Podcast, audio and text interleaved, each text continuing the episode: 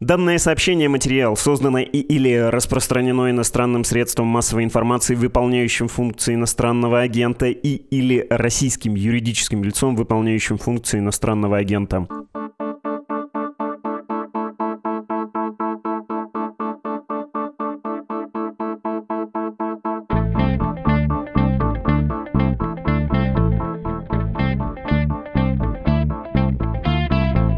Случилось? Ежедневный, кроме выходных, подкаст «Медузы». Его даже не слоган, а принцип, что мы говорим о новостях, которые долго остаются важными. Большие сюжеты, познакомиться с которыми можно и сегодня, в день выхода эпизода, и позже, скажем, в конце недели. У микрофона Владислав Горин. Сегодняшняя тема — книжный рынок, книгоиздание. И вот в чем дело. Даже формально оно сейчас, как никогда после начала перестройки, ограничено цензурными законами. Выглядит это странно, страшно, но причудливо. Вот-вот предложим вашему вниманию изучению подробностей.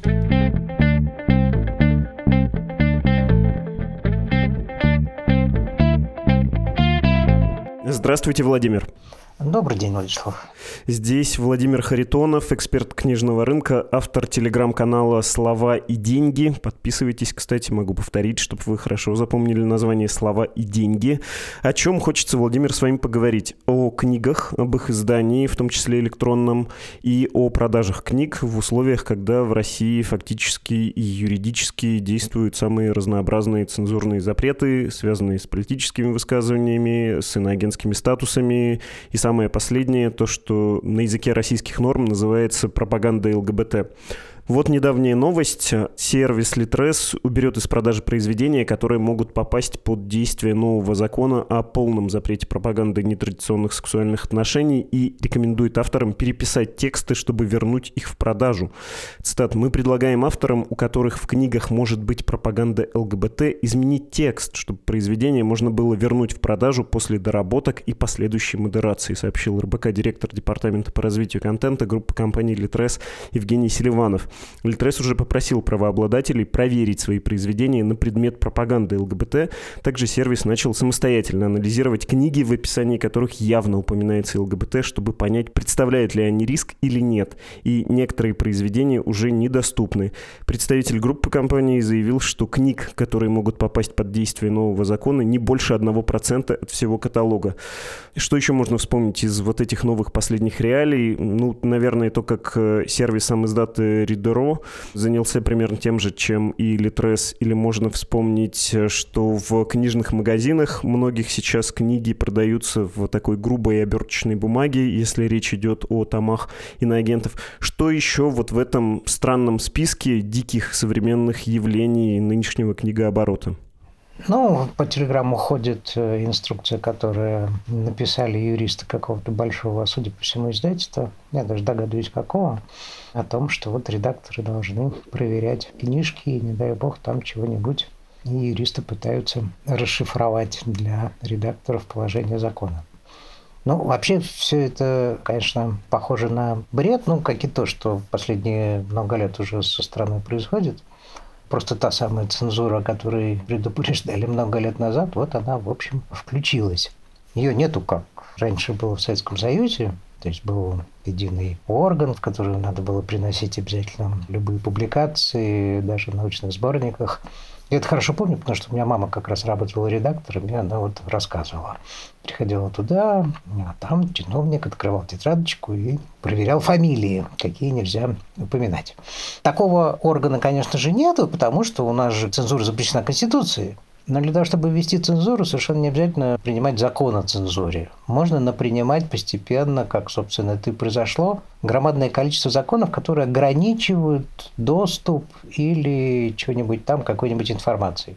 И у нас теперь таких законов, я не знаю, ну, наверное, дюжина-то уж точно наберется если считать про экстремизм, про сравнение Советского Союза с Гитлеровской Германией, что нельзя, нельзя, конечно же, про наркотики, а теперь вот и про ЛГБТ и всякую прочую квир-тематику повсюду. Конечно же, главным во всей деконструкции был Мизулинский закон о ограничении доступа детей ко всякой вредной информации, потому что он, собственно, создал механизм, по которому это все работает. Ну, то есть по этой схеме все работает. У нас есть обязательно Роскомнадзор, который там за всем этим следит и может без суда и следствия ограничивать доступ. И это воспроизводится во всех прочих законах. Что будет делать книжная отрасль? Ну, что будет делать? Она будет заниматься тем, к чему, собственно, все эти законы как бы общество и принуждают, то есть э, заниматься самоцензурой. Вот самоцензурой все, собственно, будут заниматься. Издатели будут ограничивать книжки, рыться в них, проверяя, нет ли там чего-нибудь. Ну, видите, проблема состоит в том, что положение закона максимально неопределенное. Что такое пропаганда? Ну, начнем с того, что пропаганда ЛГБТ вообще не существует в принципе. Ну, то есть нету доказанных случаев, что человек что-нибудь там такое прочитал и заделался гомосексуалом. По этому поводу есть хорошая шутка, ну, прочитай что-нибудь про гетеросексуальную любовь и заделайся обратно. То есть не очень понятно, о чем речь. Но понятно, что там может быть, например, демонстрация равноценности сексуальных отношений. Ну да, конечно, может. Ну так она в современной культуре, в общем, э, много лет уже как-то совершенно органично существует. Ну, есть книжки, которые, ну да, у них даже в некоторых аннотациях написано, ну, вот там вот про любовь мальчиков и мальчиков, например, или девочек и девочек. Ну, взять просто саму нашумевшую книжку этого года «Лето в пионерском галстуке». Ну, это действительно прецедент. Надо отдать должное издателям и редакторам, которые нашли эту книжку на фанфиках и, в общем, сделали из нее книгу. Надо сказать, что по данным книжной палаты за первое полугодие этого года это, наверное, книжка с самым большим единичным тиражом в России вообще. То есть все остальные книжки, у них тираж просто меньше. Ну, на ней, собственно, понятно, да, сразу, что есть такая книжка. Есть некоторое количество книжек, которые можно сразу определить, это вот что-то там про ЛГБТ. И понятно, что книжные магазины, например, сейчас эти как раз книжки выбирают с книжных полок. Литрес вычищает, соответственно, эти книжки отовсюду. Все остальные электронные сервисы, по всей видимости, тоже. Распродажи, как я понимаю, закончились. Теперь уже и Озон, и Валберис, и все прочие лабиринты, все эти книжки даже не доставляют, потому что закон вступил в силу, ну, соответственно, все. Но есть же немалое количество книг, в которых ЛГБТ-тематика в любом случае присутствует. Может быть, она является не центральной, не главной, может быть, там какие-то персонажи, там, друг друга, вот у него там все хорошо в личной жизни, он счастливо женат на каком-то другом друге, или подруга на подруге, или еще как-нибудь. И что делать, ну, предположим, книжному магазину? Ну, то есть владельцы книжного магазина и продавцы, они, конечно же, читают книги, но далеко не все книги, которые приходят. Поэтому, если на книге ничего такого не написано, на обложке нету целующихся однополых персонажей, то кто же знает, что там внутри. По сети уже гуляют списки авторов, э, которых в любом случае нужно удалять, типа там Ханина Зины Гихары, или Миллер, или, господи, Майкла Каннингема. Ну, то есть это все отличные книжки современной литературы. Ну, то есть я не понимаю. Я понимаю, что мы таким образом, ну, то есть российский читатель, будет отрезан от немалого количества современной литературы в будущем. То есть издатели западные и так с большой неохотой продают, э, как я понимаю, сейчас лицензии на переводы. Но тут как бы и закон будет запрещать это делать. Я хотел вам предложить еще погрузиться в контекст и поговорить про рынок книгоиздания в России, чтобы понять, собственно, в каких обстоятельствах, в каких декорациях все это происходит. У меня есть несколько базовых цифр. Я думаю, что какие-то существенные факты вы можете добавить, с чем-то поспорить, что-то скорректировать, если моя цитата будет неверна. Я вообще гляжу в издание, которое называется «Информационно-аналитический журнал «Университетская книга». Вот что про итоги первой половины 2022 года в российском книгоиздании этот журнал написал.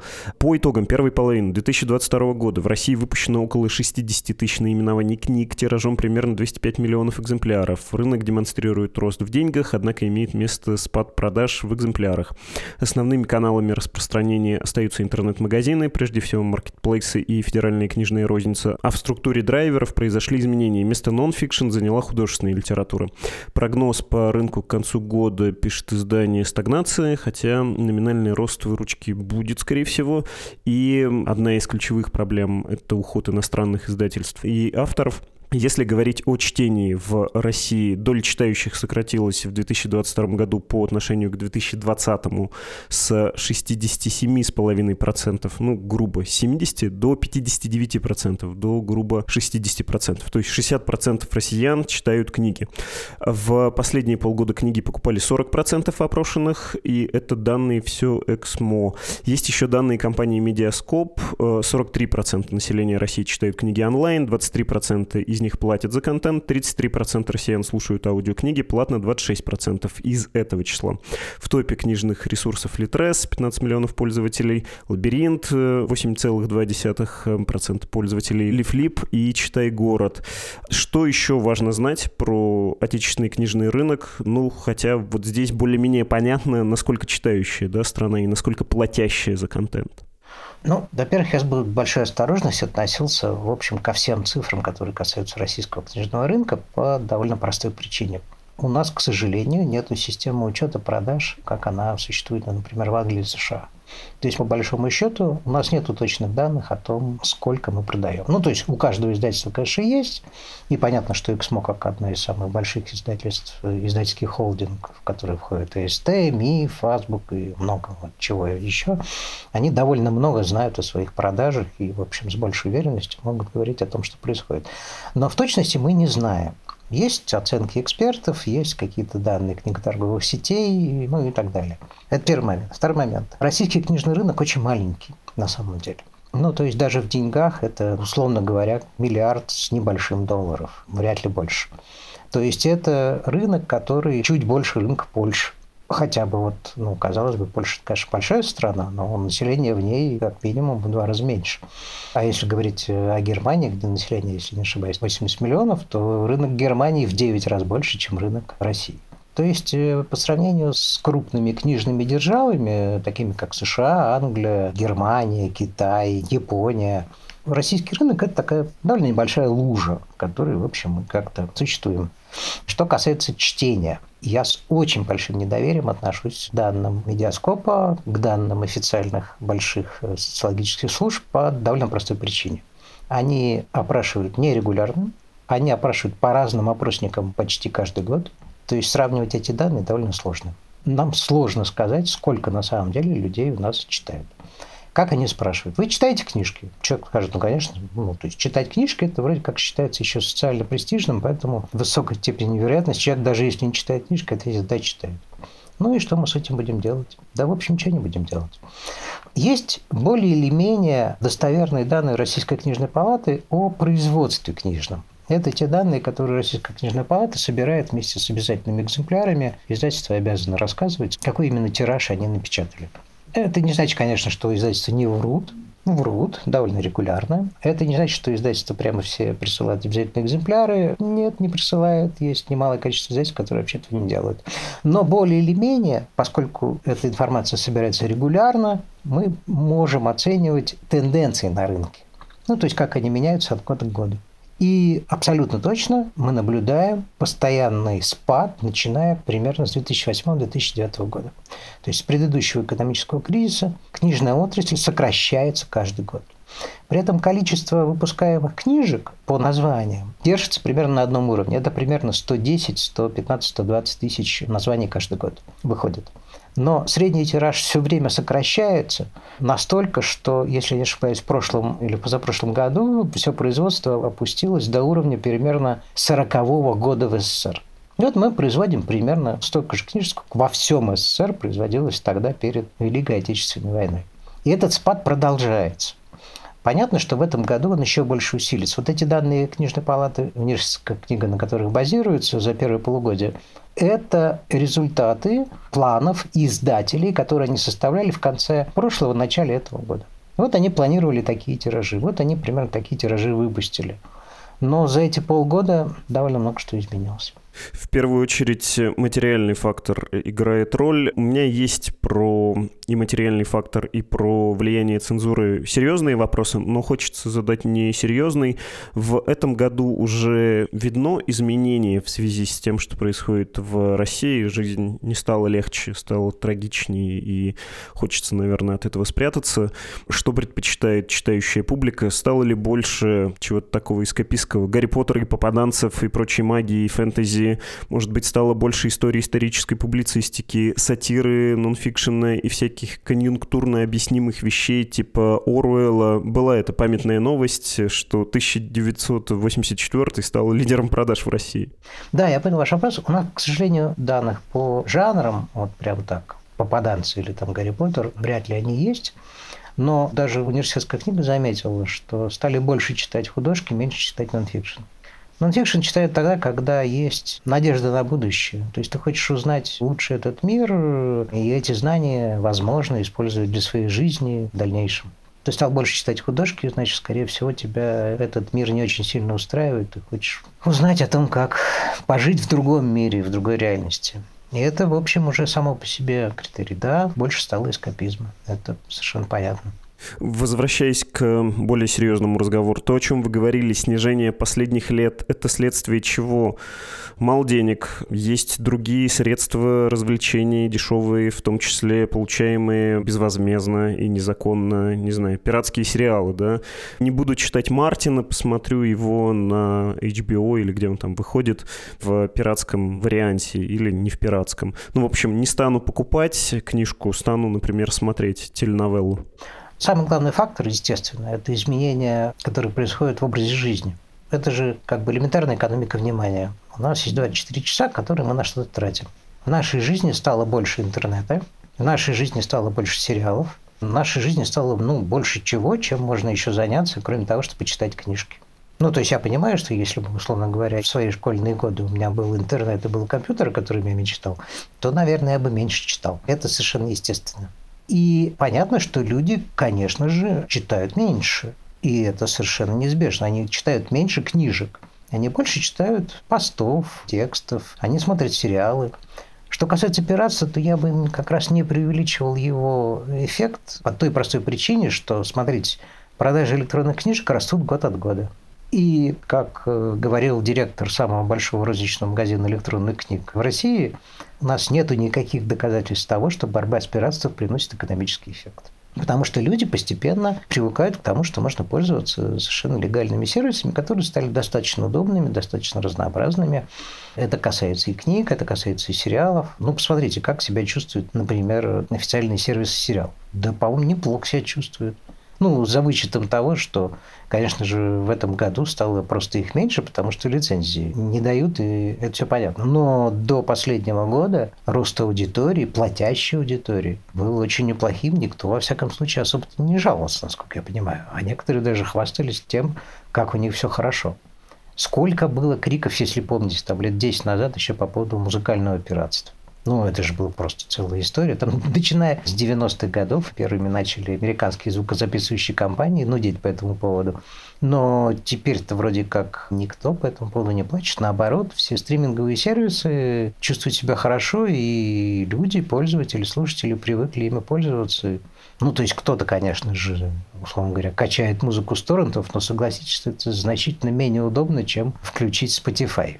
А, извините, Spotify нету. Ну, хорошо, тогда включить что-нибудь другое. Что еще осталось? То есть э, в этом смысле то, что стали меньше читать, ну да, но это естественно и нормально, с одной стороны. С другой стороны, то же самое государство, которое непрерывно говорит, что оно, оно за книжкой, за то, чтобы все читали и чтобы все остальное.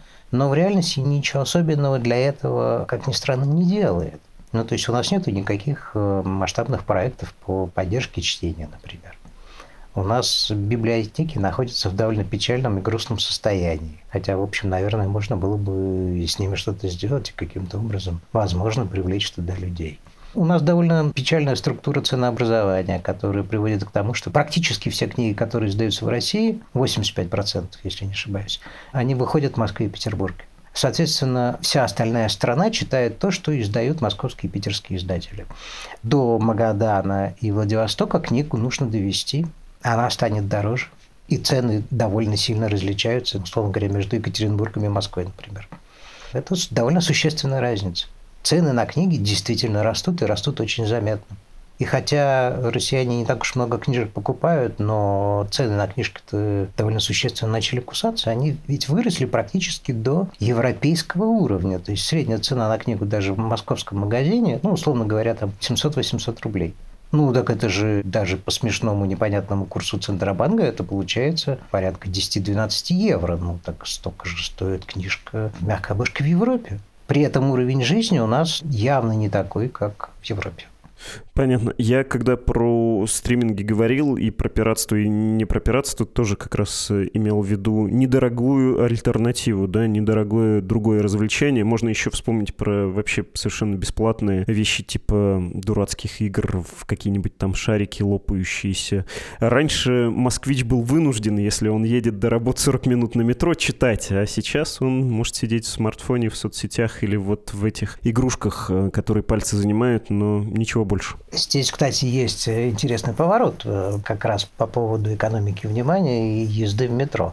Он может, э, да, играть в игрушки, а может слушать книжки. И, собственно, всплеск хороший рост интереса к аудиокнигам, и громадный рост их аудитории, он обусловлен тем, что аудиокнигам легче конкурировать со всем остальным. То есть ты, условно говоря, едешь в машине, ты можешь слушать аудиокнигу. Ты едешь в метро, ты можешь слушать аудиокнигу, у тебя глаза не заняты текстом, ты можешь их использовать для чего-нибудь другого. И это другой поворот, довольно любопытный. Или можно слушать подкаст, не скрою, мы молимся на вечерней пробке и стараемся перед вечерними московскими пробками в первую очередь выложить эпизод, чтобы человеку было чем заняться вот в этот московский час пик, когда он едет или на метро, или в автомобиле, ну, потому что и радиостанции этим пользуются, и мы... Да, абсолютно это понятно. Давайте поговорим снова про цензуру. Нынешние запреты, о которых вы в самом начале говорили, они по кому больше всего бьют? Кажется, все-таки не по читателю. Он, если ощутит эффект, то не сразу, он все-таки найдет себе чтиво, в том числе официально запрещенное. А вот магазин, особенно если это штучный, независимый магазин, то есть это еще и место встреч, лекций, экономика которого состоит в том, что он не только продает книги, эта часть затрат только отбивает, но и проводит мероприятия, вот для него это уже грустнее. Или там издательство, особенно небольшое, снижение продаж, снижение тиражей, снижение ассортимента влияет на разнообразие, бьет по нишевым, рискованным, рафинированным проектам. Верно вот такое рассуждение, или я драматизирую, и более серьезные проблемы, о которых вы говорили, вот этот спад многолетний, он и так все это упрощает, обедняет, портит? Ну, спад, конечно, сказывается в большой степени. А понимаете, сейчас вот то, что книжные магазины начали убирать ассортимент, да, это будет грустно, печально, это уменьшит разнообразие, вы совершенно правы. Но прямой экономический эффект для магазинов вот прямо сейчас вряд ли будет значительным. То есть, когда говорят, что там этих книжек меньше одного процента, ну да, возможно. Но это те, которые бросаются в глаза. Проблема-то не в этом. В том, что если магазины это не удалят, если издатели какие-то книги не отзовут, то есть я, например, ожидаю начала применения этих законов. И вот это значительно более опасно, чем экономический эффект. Ну, то есть, предположим, приходит какой-нибудь прокурор в книжный магазин, находит какую-нибудь книжку, в которой что-нибудь есть, забирает, отдает на экспертизу, и вот, пожалуйста, к этому делу. А ведь штрафы-то в законе прописаны исключительно серьезные. То есть, мало того, что они в деньгах большие, но самое страшное, что там остановка деятельности на 90 дней ну, для любого книжного магазина остановка деятельности на три месяца равносильно его закрытию. И вот это действительно страшно. Если такое начнется, то это будет просто кошмар. Может быть, опять я драматизирую, но мне кажется, это исключительно опасно. То же самое касается маленьких издательств. Совершенно непонятно, что будут делать издательства, которые, например, по преимуществу выпускали какую-то экспериментальную литературу, в том числе связанную с ЛГБТ-тематикой ну, не знаю, если брать попкорн, например, издательство, которое выпустило «Лето в пионерском галстуке», и Нору Сакавич, и много-много всяких других прекрасных книжек, ну, окей, они не будут их продавать, они не будут это издавать, у них есть запас, я в них верю, они все равно будут издавать Янка Далк, может быть, не связаны напрямую с ЛГБТ. Но есть издательства, которые все завязаны, например, на феминистской литературе. И что они будут делать в этих условиях, я, честно говоря, не очень понимаю. Уйдут в подполье и прекратят свою деятельность. Это будет очень жалко и очень грустно.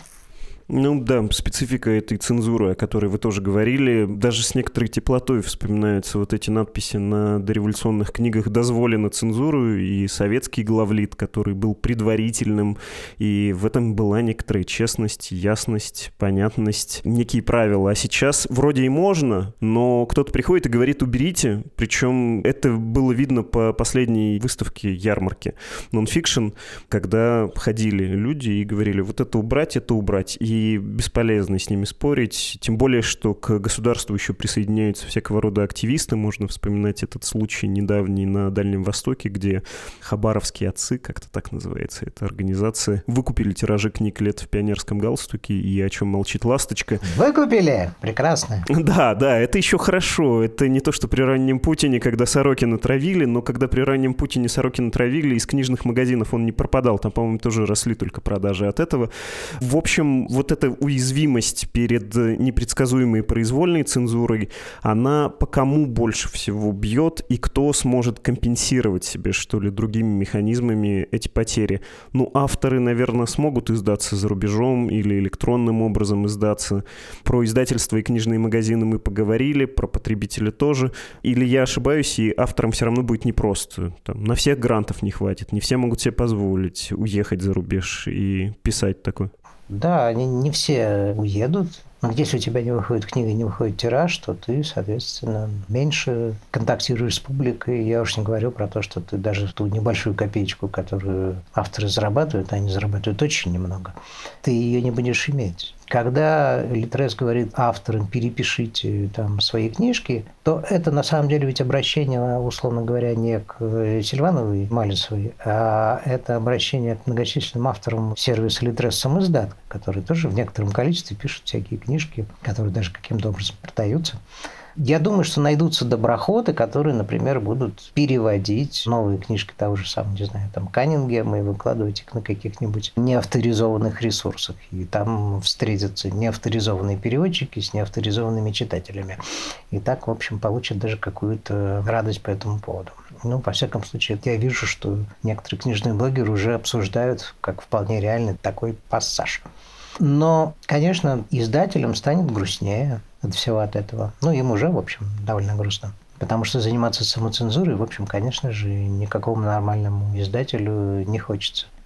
В общем, понятна основная мысль про то, что российский рынок, российская книжная полка и раньше была не самой разнообразной по сравнению с английской, например, или немецкой, или французской, станет еще беднее и однообразнее. В общем-то, вспоминая конкретные примеры, одна из э, больших последних книг, которые меня поразили, вот уж несколько лет прошло, как я прочел, я вспоминаю «Благоволительниц», там главный герой доктор Ауэ вообще-то был гомосексуалом, и представить, что это не переведут, это не выйдет на русском языке, ну, это кошмар. Это совершенно глухой цивилизационный угол, где не издается такое произведение.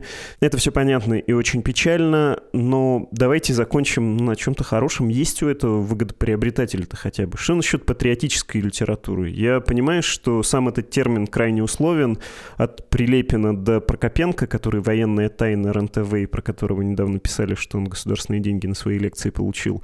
Но я помню, что на книжных выставках выставках их стенды очень неплохо собирали публику. Я без презрения тут говорю и без зависти. Насколько востребованы их произведения? Смогут ли они хотя бы заработать, выиграть и как-то завладеть умами? Вот прям особенно Прилепин, он же хочет стать э, главным литературным начальником Отечества. Ну, Прилепину это не грозит, потому что у нас есть главный литератор Сергей Шургунов, поэтому им сначала надо будет как-то друг с другом решить проблемы, кто тут самый главный. Нет, они ничего не выиграют по довольно простой причине. Книжный рынок и вообще книжный бизнес – это очень странная штука на самом деле. И он очень сильно отличается от всех остальных бизнесов, потому что в книжном бизнесе очень большой ассортимент. Он работает с очень разными и специфичными интересами читателей – и, условно говоря, человек, который раньше читал э, «Лето в пионерском галстуке», он ведь не бросится читать Прокопенко и Старикова. Ну, как-то вот нету такой в голове замены. Он, наверное, будет искать э, что-нибудь похожее как раз на «Лето в пионерском галстуке». В этом смысле понятно, что он пойдет именно туда, где пасется гигантское количество читателей. Ведь говоря о книжном бизнесе, мы не говорим о всей литературе, которую читают в России. Наверное, самое большое, на самом деле, количество читателей не у Литреса и даже не у сервисов книжных, а у сайтов типа Фигбука, или как он теперь будет у нас, Фигбук и Слэшбук. То есть это сайты фанфиков, там же гигантский трафик. То есть это же десятки миллионов пользователей ежемесячно. Это та литература, которая, ну да, находит своего читателя. Мы можем, так сказать, с высоты своего литературного снобизма, если он у нас есть, можем забраться на эту высоту и сверху вниз на фигбук посмотреть. Можем, конечно, но десятка миллионов читателей, которые читают тексты, которые там опубликованы, наш снобизм абсолютно не интересен, потому что их эти тексты и эти персонажи трогают. Они им зачем-то нужны. И вообще говоря, крупные издатели, например, на Западе это хорошо понимают не помню, кто говорил, по-моему, генеральный директор Харпер Коллинс, что люди не стали меньше читать, они просто стали меньше читать того, что издают издатели. Они стали читать что-то другое. Ну, в том числе это те же самые фанфики, а на Западе это пад и много чего еще. Ну, люди пойдут туда. Они не пойдут слушать лекции Прокопенко. И они не пойдут слушать стихи Долгарева или кто там у нас еще есть из этой прекрасной когорты это не взаимозаменяемо. Поэтому тут им нечего ловить, к счастью. Спасибо вам большое за этот разговор. Пожалуйста, рад был поговорить. Это был Владимир Харитонов, эксперт книжного рынка и автор телеграм-канала «Слова и деньги». Кстати, он сейчас сказал Долгарева, и, конечно, я хочу вам напомнить, раз уж об этом зашла речь, что у нас был подкаст про Z-поэзию. Заголовок у него такой «Разбираем творчество Z-поэтов», тех самых, которые воспевают войну России против Украины, и, надо признать, их стихи — это не всегда кринж и графомания.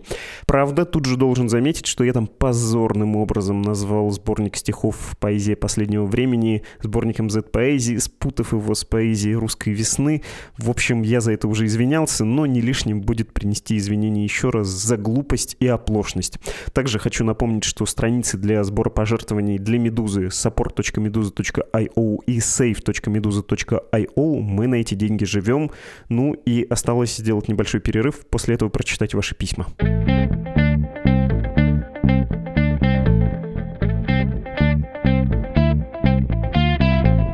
Ящик подкаст собакамедуза.io хранит ваши сообщения, которые приходят и приходят, и я этому рад. Отправляйте еще, делитесь своими ощущениями, впечатлениями, переживаниями. Ну и критикой, конечно, в адрес нашего подкаста. Мы стараемся критику учитывать и делаться лучше, работать над собой. Вот что написал Виктор из Израиля. Давно хотел вам написать, но все не было повода, и вот повод появился. Spotify, в котором я обычно все слушаю, выдал мне мою статистику за 2022 год оказалось, что я слушал подкаст «Что случилось?» 5 часов 160 5 минут.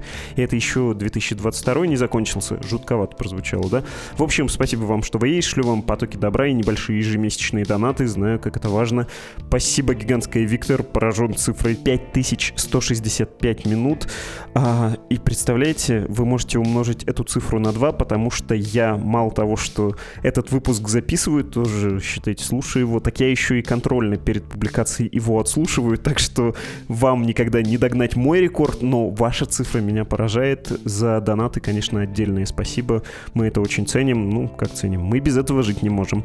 Другое письмо от Егора. Я не смог найти никаких достаточно правдоподобных версий по поводу того, были ли обстрелы Донбасса в ВСУ, когда они были и в каких масштабах. По сути, к этому сводится вся риторика новостных каналов, поддерживающих войну, и мне, мягко говоря, некомфортно видеть их фото и видеодоказательства и не видеть никакого ответа с другой стороны.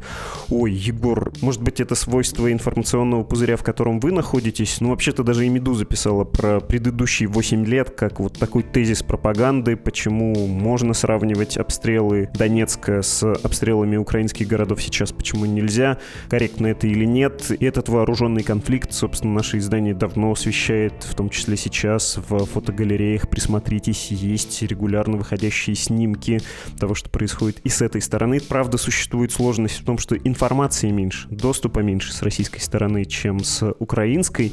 И, наверное, это тоже один из факторов, почему происходит вот такое искажение. Да, обстрелы есть, конечно, с обеих сторон, масштабы несравнимые. Объяснение очень простое. Вооруженный конфликт, война. Жертвы есть с обеих сторон, в том числе мирного населения, в том числе на оккупированных территориях. К сожалению, такова реальность.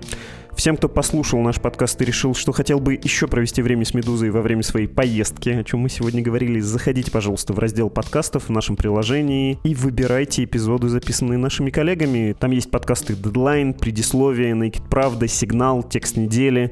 Не что случилось единым «Жива Медуза», когда говорит, а не пишет. Поэтому, пожалуйста, обратите и на это внимание, если вы еще не являетесь поклонниками творчества наших коллег. С вами был подкаст «Что случилось?» о новостях, которые долго остаются важными. Спасибо за внимание и всего хорошего.